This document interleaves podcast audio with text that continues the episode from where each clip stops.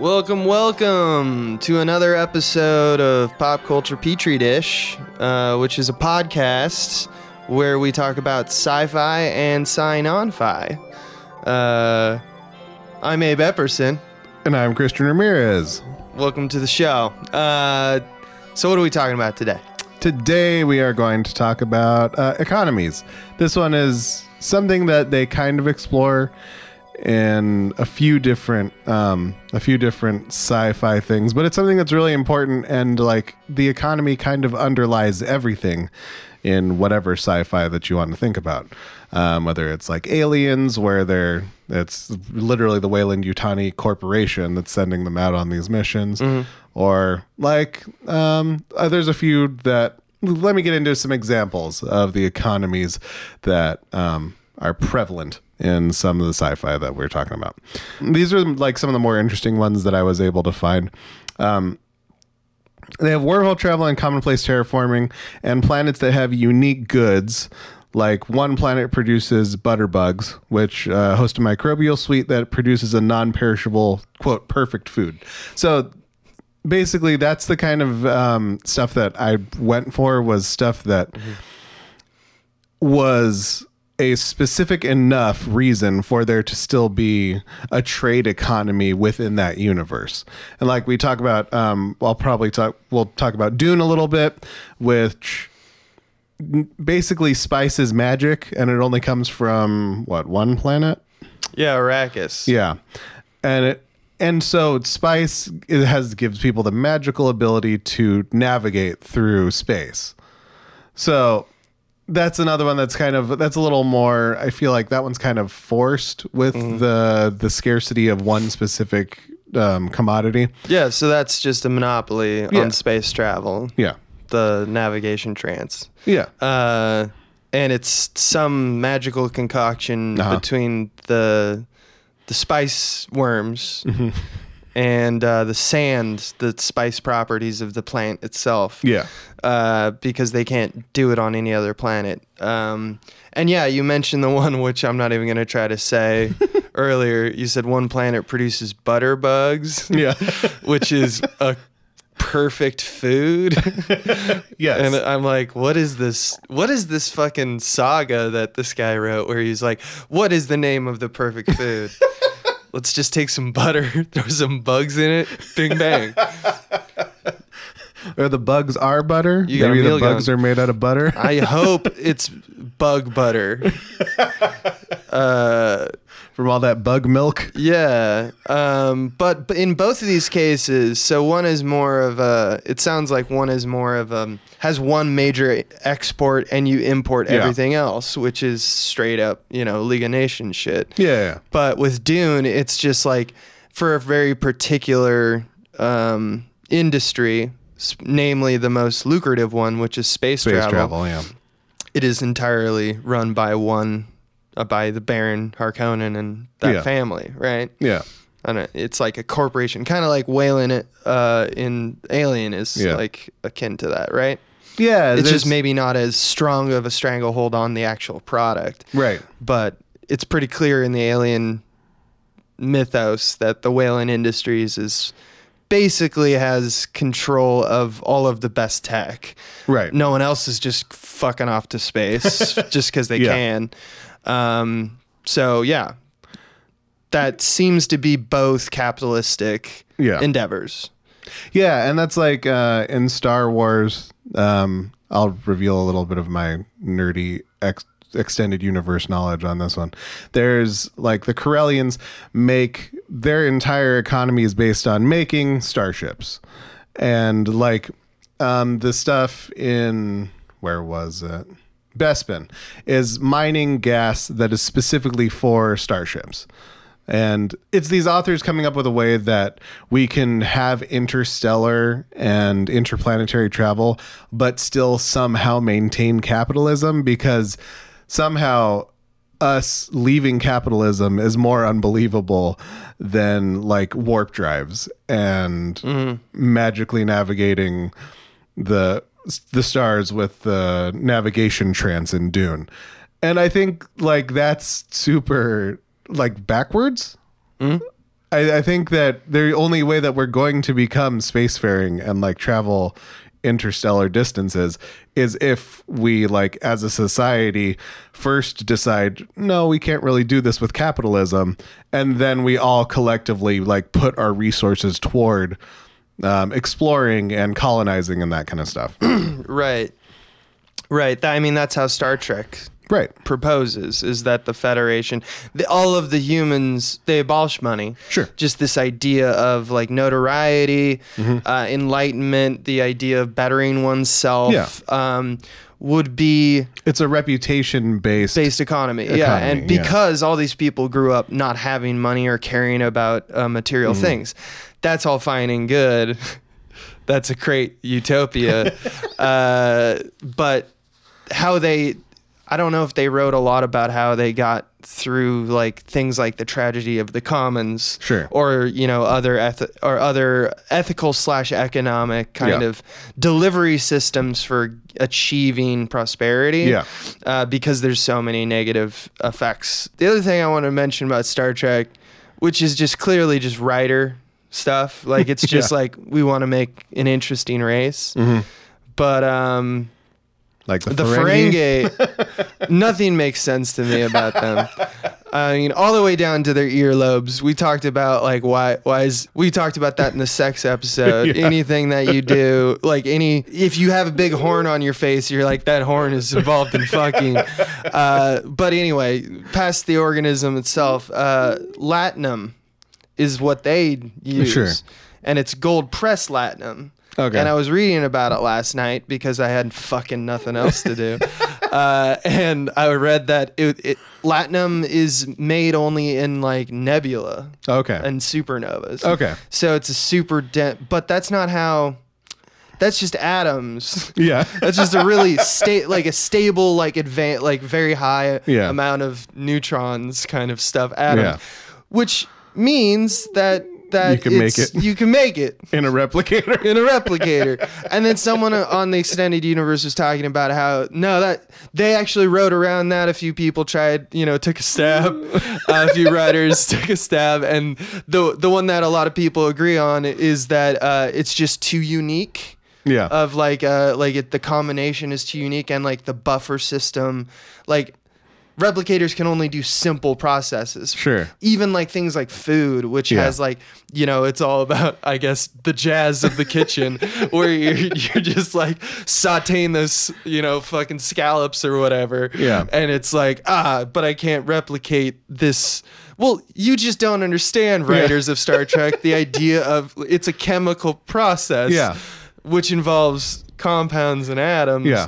The way in which you cook it, yes, there's probably I don't know, like, but like, like the heat amount and Sure. stuff like that. But Heat all the pressure. stuff is all chemical based, uh, like atomic based elements are Sure. involved. It's not like this magic kind of thing. Yeah. Uh, And you would think that like a repli- replicator would have an easier time replicating one one single element right. rather than something as complex as like the food that we eat, Yeah. which is several different elements all combined to make whatever it is. the other that thing that they were talking about is that latinum is is a is a liquid, Okay. and they had to put it in bars to make it like they mix it with gold or something like that, or I don't know. That just seems like when whoever was in charge of like what's the best thing for money.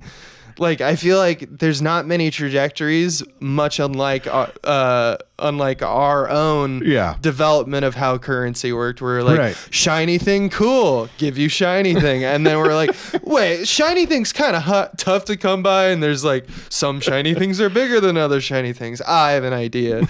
Let's just use these little tiny coins that represent the shiny thing. Are they shiny? Yes, but not as much. But remember, they represent the shiny thing. And then we're like, okay, well then it doesn't matter. We don't need to make this out of like sh- the shiny thing. We can just Yeah. set, make it out of cotton or mm-hmm. something like that, or just zinc, something that's we have ton of. And they're like, no, the thing that we love is this super expensive thing and it's hard to use. Yeah. So we have to do like crazy processes to it just to get the thing we want, Mm-hmm. which is bars of whatever. It could be fucking clay for all we know. Yeah. Yet they're obsessed with this shit. I think once again, it's probably a sex thing. That is one thing that while I was doing my research, not a lot of economists were talking about the economy of sex in the Yeah. sci-fi universes. That's true. That's true. Those poor sex workers in Starfleet. But I mean, I guess, but that actually does kind of bring up a good point that a lot of the reason why capitalism is like our main mode of uh, our uh, main engine of our economy is because we have that like ape brain part of us the part that is shiny thing good Uh-huh. that i want more things because if i have more things Yeah. then i'm better Yeah, the accumulation of things has Right. always been like status Yeah. Mm-hmm. relevant, uh, as long as you know. But we've kicked our programming before, you know. yeah yeah yeah of course You know, I don't. But it's still there. But you, we make things like laws. you know, like. I really want to kill him. Well, then you get this. I don't want that. Well, cost benefit analysis, buddy. Uh, so and like uh, one of the key terms that I was when I was looking and into this, uh, one of the most important things that throughout all of this is the idea of a post scarcity economy, which um, is basically means we don't want for anything or we don't. There's none of our needs that aren't fulfilled through Right. that economy. Right. And um, so there's a few different ways that theoretically we could get to it. Um, one of them is speculative technology like replicators because if you have replicators and you can replicate food and whatever and people don't need anymore. They don't they no longer have to worry about where their food's coming from. Another one is digital abundance which basically digital abundance um, contributes to everybody being able to learn more and have more access to information.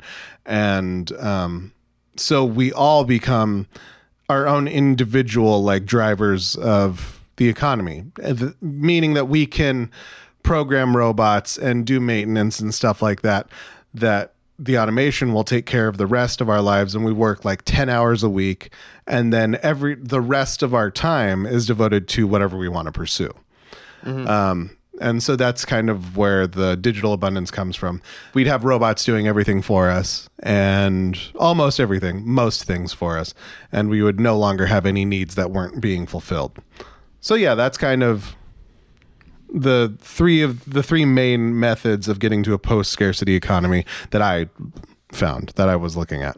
Yeah, uh, that's an interesting and probably a lot bigger than what we would um we could tackle in any podcast. You know, not that that we are selfish by co- like completely selfish by nature and non-altruistic. Mm-hmm. I'm just saying that like at a certain point, like let's say we both worked on a thing, like we Yeah. both wrote a novel together. Yeah. And I secretly felt, and I never told you because I felt that it would ruin, you know, the thing that we had, that I worked harder on it than Yeah. you did, or vice versa. There would be that unwelcome remainder of that. Like, I feel like I was essentially ripped off or something like that because we get equal notoriety. Mm-hmm. Right. So they would have to have some kind of legislative body that goes over the grief of that, like, Sure. inconsistent subjective situation. Yeah. But that's fast tracking to Star Trek. Hopefully, it's just Yeah. like maybe over time we evolved so that it's just like, yeah, you, I, I don't lie. I just don't need to lie anymore. I don't care about lying, and it's just like, oh shit. Well then, yeah, then that's that's a big problem out of the way if no one's lying. Um, there's something that I. I just wanted to finish that thought, and Yeah. feel free to jump in and Yeah, say more about it. But like, uh, I always like to go to back to history, and um, it was popularized, I guess, for me in the HBO John Adams Mm-hmm. uh, show. But it's actually from a letter uh, to Abigail Adams, Okay. and uh, I I just like it. It says that uh, there, it's a quote: "I must study politics and war." That my sons may have the liberty to study mathematics and philosophy. My sons ought to study mathematics and philosophy, ge- geography and natural history, naval architecture, navigation, commerce, and agriculture, in order to give their children a right to study painting, poetry, music, architecture, and stage Right. work, et cetera, et cetera. Uh, now, that's obviously written by like uh, in a world by a man like a white man who uh, essentially had the right to vote to a woman who did not you know like and like he's like i got this shit all figured out uh, and he's saying like this is what's gonna happen with my grandparents. So that's a whole or grandchildren that's a whole different like psychological study with itself the, his need to say that Sure. but i do think that there's some relevance in the quote in that he this guy's kind of understanding that like we have to baby steps this shit Yeah. you know we have to study like in kind of the reverse to make our economy more like global or to see ourselves as global citizens we must do away with different aspects Yeah. of things. Like right now, I think we have a cultural moment about pointing out injustice, and I think injustice will not be, uh, you know, we will not beat justice in my lifetime. Sure. But then maybe the next generation will be able to call it out with more consistency and uh, people stop wanting to be unjust to each other Mm-hmm. and then generations after that and that before you know they're all Riker in Alaska tooting on his trumpet, not caring about money. Yeah. Uh, so yeah, I think that that's I think that's what the job of science fiction is. Yeah. Uh, looking at the machine as it is now. I think there's we're so complicated as a species because we have this concept of the people that are older and this is kind of ingrained in us not just through society of respecting your elders but also just because of the fact that um, when we were when we were struggling to survive if somebody made it to the age of 70 something it was because they understood something about survival that we didn't so we needed to listen to them. But that also has the side effect of creating a lot of social problems because sometimes the ways of thinking that um, older generations have aren't constructive and they and they aren't going to actually get us to a place where um, it's making the world better anymore. And but we have that instilled in us that this person has made it this far. We need to understand and respect all of the things that they have to say. And that's not me saying that and obviously we do need to respect a lot of the things that older people have to tell us. Not necessarily when it comes to things like science when it comes to things that they don't actually have a strong understanding of because the world is evolving at such a pace that the human brain over a hundred year span isn't necessarily going to be able to keep up with Right. the world In a, in other words, any new frontier. Right, Yeah, exactly. that, like, let's ask grandma what she thinks about robotics. Mm, she's probably racist somehow. There's a quote I I'm gonna misattribute it, so I don't know. So I'll just Yeah. paraphrase it. But just this thought of um, the second that we stopped enslaving other people Mm-hmm. and started enslaving fossil fuels, Mm-hmm. Uh, we became a more ethical people yeah uh, because we stopped doing slavery and instead abused fossil fuels. And now the next step is like we should not be relying on fossil fuels Mm-hmm. because there's you know there's a ledger there too Mm-hmm. in terms of injustice and how it like you know gives people cancer or Yeah. destroys the earth. um, so we have to do these kind of we have to like pivot to new things. Yeah. And one of those things might be if we want that 10 hour day where all we do is just fucking play music Yeah. uh, or whatever and just be chill as fuck. Uh, we would probably be very reliant on things like robots. We'd Yeah. be reliant and we'd make them our slaves. Yeah. Uh, and so we would we would outsource all the things that pe- you know are dangerous and stuff like that. And then the next step of that generation would be what robots rights you know Yeah. like there's a lot of different like i i don't think there's any one way to skin an economy sure uh, with humans Yeah. i think that economy is of all type and of all conception are inherently Yeah. broken because we are broken. Yeah. that is my personal belief. No, yeah, if I was be a writing a, science fiction, that was, was what it would be. It would be a lot more simple if we if it was robots in control. If it mm-hmm. was robots running a robot society because they would have answers of like where does consciousness begin and where does automation end? Yeah. Like that kind of stuff. And and I think that is going to be a question that we have to answer once we start using robots for the majority of the the grunt work. Um, Yeah, like what are the what are the um obviously that this is kind of what Dune's about. Yeah. We don't stop and ask the spice worms if we can like just take all their spice. Right. Maybe they like rolling around in it and stuff. like I don't know what's worms like. Uh, but like the Mua- the Muad'Dib and uh, the free the Fremen, yeah. uh, the guys with the blue Yeah. eyes and stuff like that. Those Arrakis sand and Arrakis spice belongs on Arrakis. Yeah. which is kind of like a grassroots. Re- we love our revolutions. Yeah, yeah. you know. Um, look, most of our sci-fi, we are the the gritty upstart from you know the the pale blue dot in the Milky Way galaxy. We love Yeah. that narrative. We're telling people. All right, let's all be like this big, like Earth machine. Let's be a, like a Yeah. like a some kind of sphere, and maybe make ourselves cyborgs. You know what? Let's come make it a cube, because that was another good point about the econo- economics of Star Trek uh, paper that the, Yeah. you were talking about, which is an ec- economist, I believe. It Yeah, was yeah, like, uh, um, what's really interesting is that the Federation and the Borg are the most two like they're very alike Yeah. because they have singular vision. They're explorers. They're trying to better themselves. Yeah.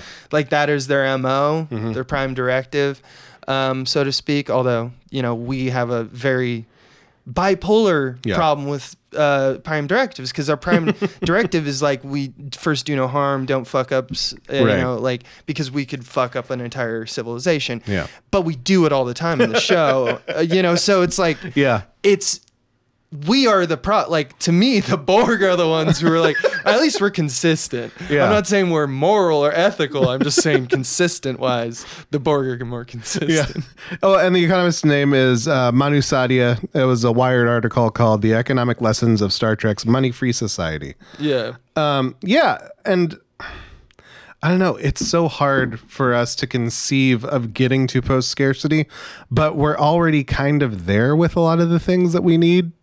We're just at such an economic imbalance as far as who controls the resources. Uh, because so we you're talking have, about like food and water and because right now we have enough food. We have enough food to take care of everybody. No, there's not a reason why anybody should go hungry Mm-hmm. in the United States.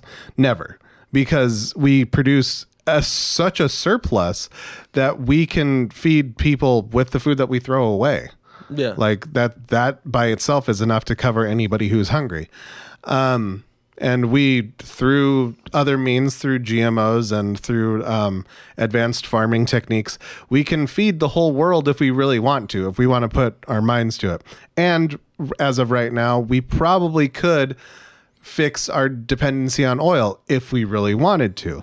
But because of the fact that we are founded upon a capitalized society, all of that is made more difficult because we have money being put towards politics and things like that.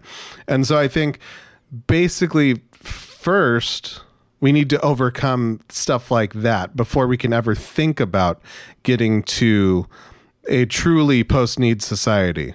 Uh, because as long as there's people that are going to benefit from hoarding more of whatever Mm-hmm. resource it is, then they're going to try to do that. And they're going to use whatever resources Yeah. they already have to accomplish that goal. yeah and the um you can't work under the assumption that like out of the sky will arrive an alien daddy Right. who, who will te- he'll be like oh little buddies i'm gonna teach you all, all like all the technology where nothing matters anymore and you can just fly around on your spaceship with because that is how it happened in Star Yeah. Trek. It was they invented warp drive. I think they discovered warp drive, and who was it? The who? It was the Vulcans. Yeah, the Vulcans Yeah. were found out that we discovered it and they're like, all right, here's all this technology. now Yeah. you don't have to worry anymore. By the way, that was in uh what was that in? That was in um Yeah. uh, First Contact with James Cromwell.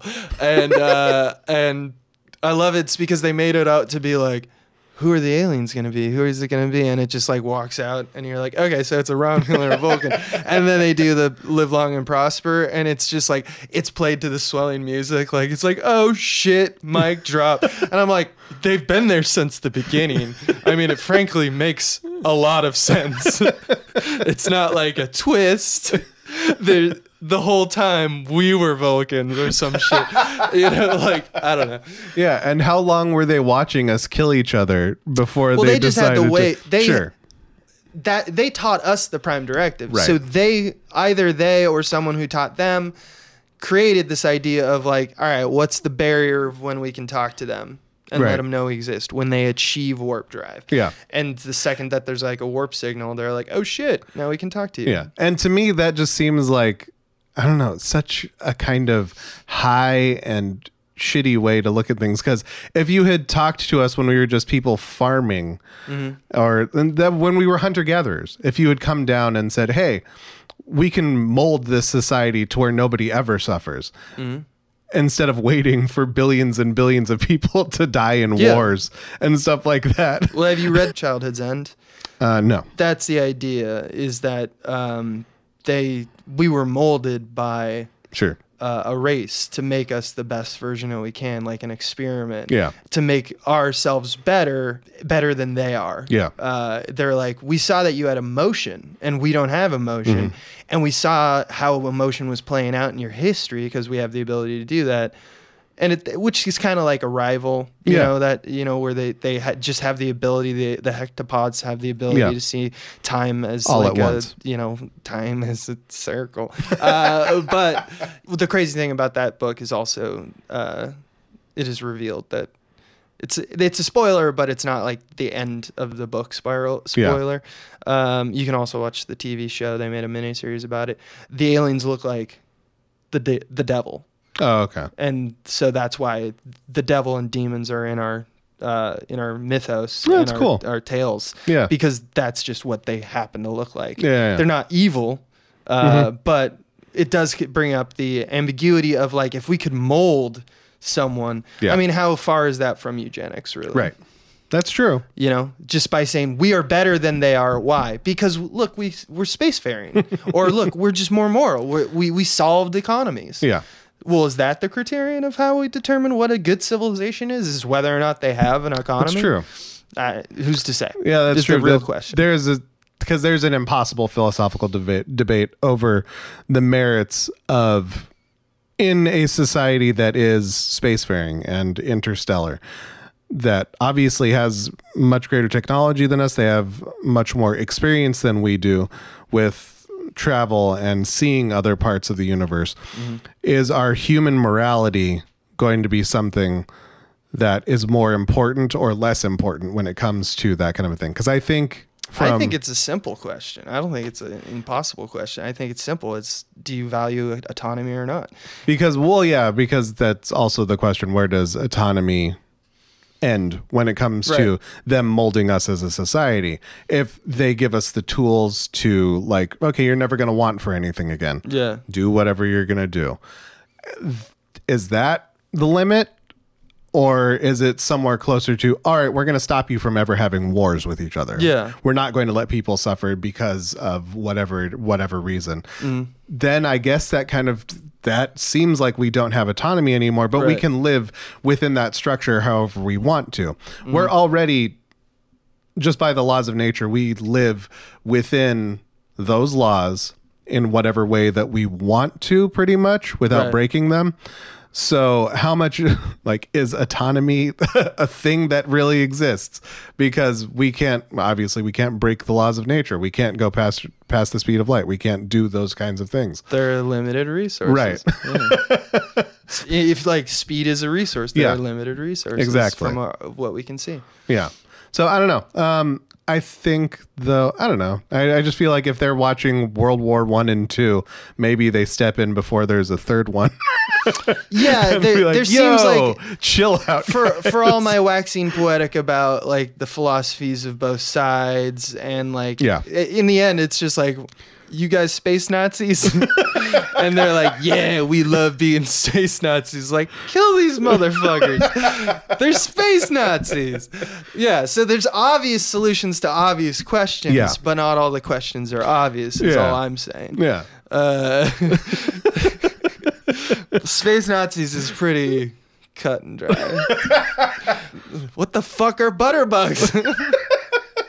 Who do you think got it right? And by that, I think that there's two questions in that, hmm. and you can answer either or both. One, what is like a reasonable expectation? Mm-hmm. Who got it right versus like who got who created the best economic system? Oof, that's okay. I think we're slowly figuring out that there aren't many people or there weren't many science fiction writers that considered the fact that for us to become an interstellar or um, interplanetary race, we kind of have to get rid of capitalism first. Like that has to be the first step. Otherwise, uh, otherwise it is a Weyland Yutani situation. It's just the corporations that are, are the ones that are out that are the only ones that are able to go travel through space because and this is the with enough- assumption that we have to do it all entirely ourselves. That we Right. can like Yeah, I'm not assuming there's there's be like aliens. a trade coalition like in Star Wars. Yeah. The best part of Star Wars, everyone agrees, the Trade Federation, uh, where they come in and they go like, oh shit, like Yeah. the Earth, it, we have a spice. Like Yeah. it's like they're like, we love your dust. Yeah. it's just like, all right, they're like give us all of your dust, and Yeah. we'll give you everything. We love. We want to just roll on your dust, like so many spice worms. um, so you know that could be Yeah. a capitalist based, Sure. uh, you know, thing. Uh, but so you're saying you believe that we, you don't think we can become spacefaring at all without with capitalism in the mix. But the abolishing of money is important to a spacefaring society because we have to put all of our effort towards becoming spacefaring. Mm-hmm. And if that's the only industry, if for us to only have one industry, then I don't see how we can do that with there being people with a ton of resources, a ton of money, and there being other people that don't have almost anything. There has to be some kind of equalizing of that pressure. Otherwise, it is corporate space travel. Yeah, it, it kind of has to be uh, if we want to do it faster and together at the same time. Yeah. We kind of the bill has to kind of be all of it. Yeah. Exactly. You know, like there's no tip. It's just what is the cost of the meal? Every piece of wealth that Yeah. we have, we can muster that is relevant. Yeah, because we we can't have people hoarding gold because we need gold to make solar sails or whatever it is Mm-hmm. that we need because gold and silver have applications to a lot of technology that we have. we need we need to build robotics. We need to figure out distribution of uh, Right. uh, of food and water so that we can get more workers. Building Mm-hmm. We can't have Nestle spaceships. hoarding water. Yeah. we can't like it's education needs to be free so that Yeah. any brain one particularly down the line that's suited to developing warp drive Yeah. is not yet another sad tale of someone who never matched their potential because they didn't have the they were money. poor or you know because they died from a medical Yeah. condition Well, and that's where that um, concept that I talked about earlier, and just having access to that information in the first place is so helpful to our society because somebody that's poor, that you just have to have internet access. You can go to a Starbucks. You just need a phone now at this point Right. to access that kind of information. and if all of the information and like education and stuff like that was free to anyone, then that maximizes our chances of finding the person who is able to put together a warp drive. Mm-hmm. It's because as of right now, it's only if you're able to afford college and if you're able to afford taking on massive amounts of debt to go to college so you can try to help the world. Did you hear about the guy in like the '80s who developed like since he was a kid or something like that? He was uh, he was developing a thorium car in his garage, I and it like totally worked. this. And then some somehow someone figured it out and was like. The like army came up and was like, "Dude, you can't just build nuclear reactors." And he had the best response, which was, "Why not?" It's like because if it's not safe, he's like, check it. I followed every code. Yeah. That, like I did my research Yeah. and I do exactly what like I should be certified. But you're not certified. Well, are you certified? So who how do you have the ability to judge me? Well, let's get someone who's certified and we need to like put a stamp on this. We all need to know. And I'm like, that's he's like, that's fair. I made a car. if it exploded, I would have died. Yeah. I wouldn't like have killed everyone.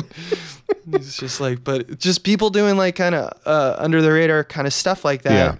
Yeah. Uh, I don't know if that should happen more because that also allows people information to, like the ways and means, and like the fact that everyone's gonna get internet means that you you kind of have to agree that you're gonna get the you know Yeah. white The negative part of it, too, and yeah. stuff are gonna try to use that f- to build weapons. Well, how do you stop? How do you keep that digital abundance from becoming actual abundance of things that we don't want, like Yeah. hatred or bombs? um, yeah.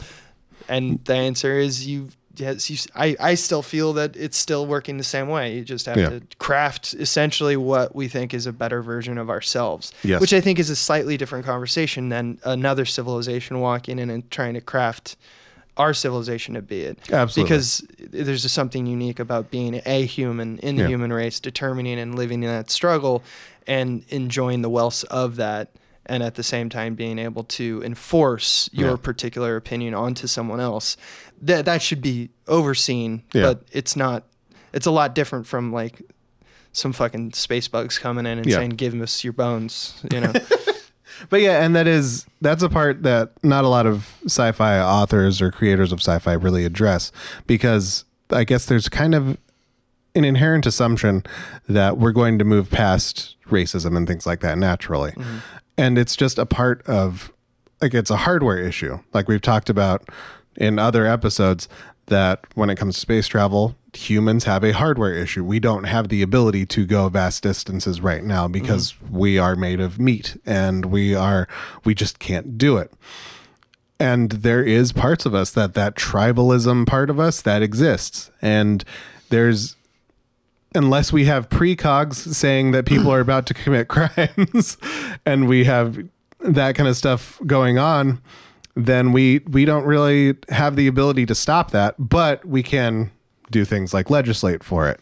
Yeah. um but i don't know. I, but i do think the idea that we will move past hatred and stuff like that that could be a nice side effect of living in a post scarcity world because if we don't if we're not competing for our basic needs then we do kind of have that opportunity to to worry less and to be concerned with the reasons why we are not things aren't working out for us we don't need to worry about that Yeah. anymore I've always assumed that the reason that people want to standardize uh, the wealth situation of everyone on the planet is because they wanted everyone to have the same experience with economy. Sure. To essentially say that I grew up in a house that looked much like yours, that had Yeah. a, a sink much like yours, that when it was broke was fixed. Mm-hmm. I never had to suffer not having water, or I never Yeah. had to suffer not having food.